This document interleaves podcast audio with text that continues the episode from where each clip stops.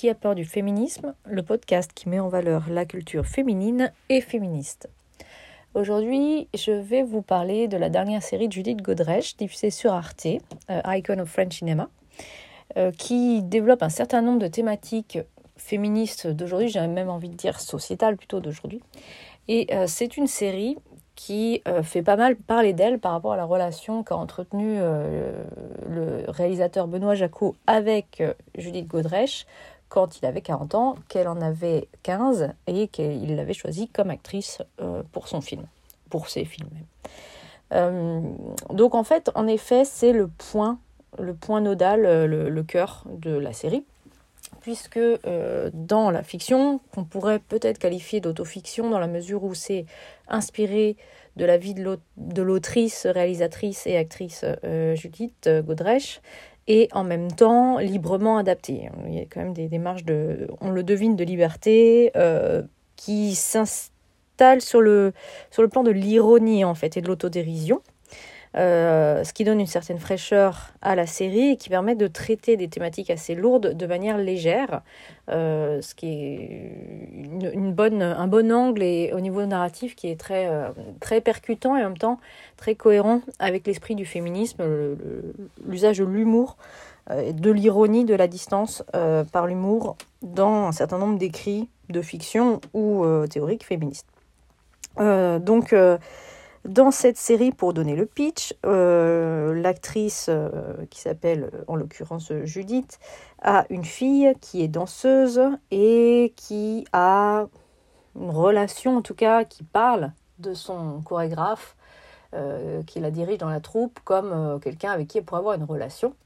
ce, cet homme est plus âgé qu'elle, puisque c'est une adolescente, enfin une jeune fille en tout cas, et cela rappelle à sa mère d'ailleurs, sa fille lui dit directement hein, euh, la propre relation qu'elle a eue avec son euh, premier réalisateur.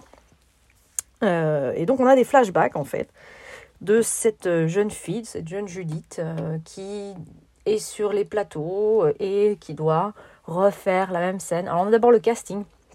Et puis, dans le deuxième épisode, on va avoir un passage de tournage. et on comprend assez vite que ce réalisateur n'est pas seulement directif, il est aussi pervers. Il a une manière de euh, la critiquer, l'humilier, la mettre en difficulté systématiquement, la, mettre en danger. Euh, et elle, elle s'accroche. Euh, on voit qu'elle a une force d'âme, un courage assez, assez grand pour pouvoir résister en fait à ces humiliations. et on sent que ça devient pour le réalisateur une espèce de jeu du chat et de la souris. On comprend qu'elle va être prise au piège en fait. Et euh, je pense que ce sont là les scènes les plus fortes de la série, en fait. Ces, ces moments de flashback où on a une actrice qui ressemble vaguement à Julie Gaudret-Jeune, mais pas tant que ça. Et c'est ça qui est intéressant, parce que du coup, on peut un peu abstraire le propos de l'anecdote personnelle et en faire quelque chose d'universel.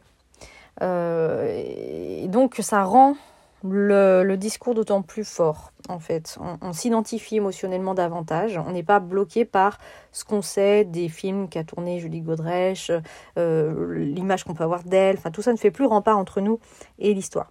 Euh, donc, cette construction, est très intéressante. Euh, elle est bien menée. Et d'autres choses qui sont intéressantes aussi, c'est l'aspect sororal. C'est-à-dire que on voit un personnage qui évolue entre le début et la fin, je vais essayer de pas spoiler évidemment, euh, mais qui au début se présente un peu comme une espèce de grande, grande bourgeoise, euh, euh, très privilégiée, qui se rend dans les meilleurs restaurants parisiens, qui est toujours très très bien sapée, qui a un petit côté agaçant, je viens de dire.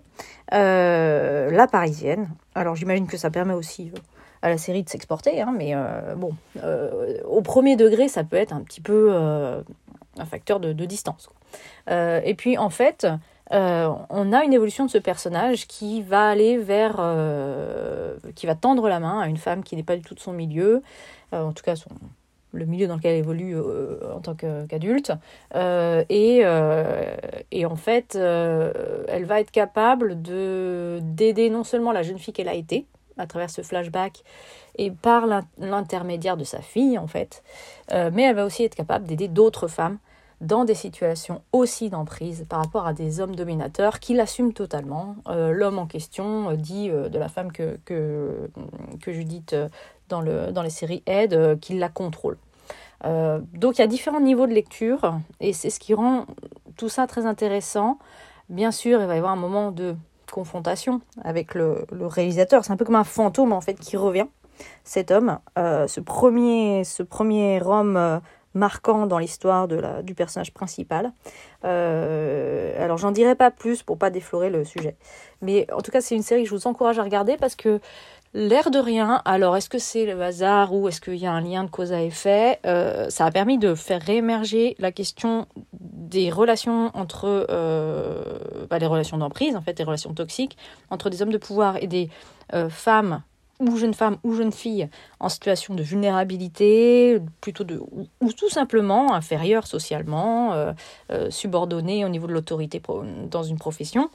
Et euh, dans ce milieu très particulier du cinéma, donc on est bien sûr dans une affaire MeToo en fait, hein, et ça a permis de mettre en lumière, juste avant l'affaire de Pardieu, déjà, enfin remettre en lumière, parce que c'est un marronnier, hein, ça vient souvent, mais de remettre en lumière ça pour quelque part ouvrir la voie à euh, la déferlante de l'affaire de Pardieu juste derrière. Donc euh, ça me semble très intéressant d'identifier, de, de, dater ce moment, ce tournant, dans ce qu'on appelle maintenant déjà le deuxième mouvement MeToo, en tout cas qui serait plutôt français, hein, parce que le premier mouvement MeToo, il part des États-Unis.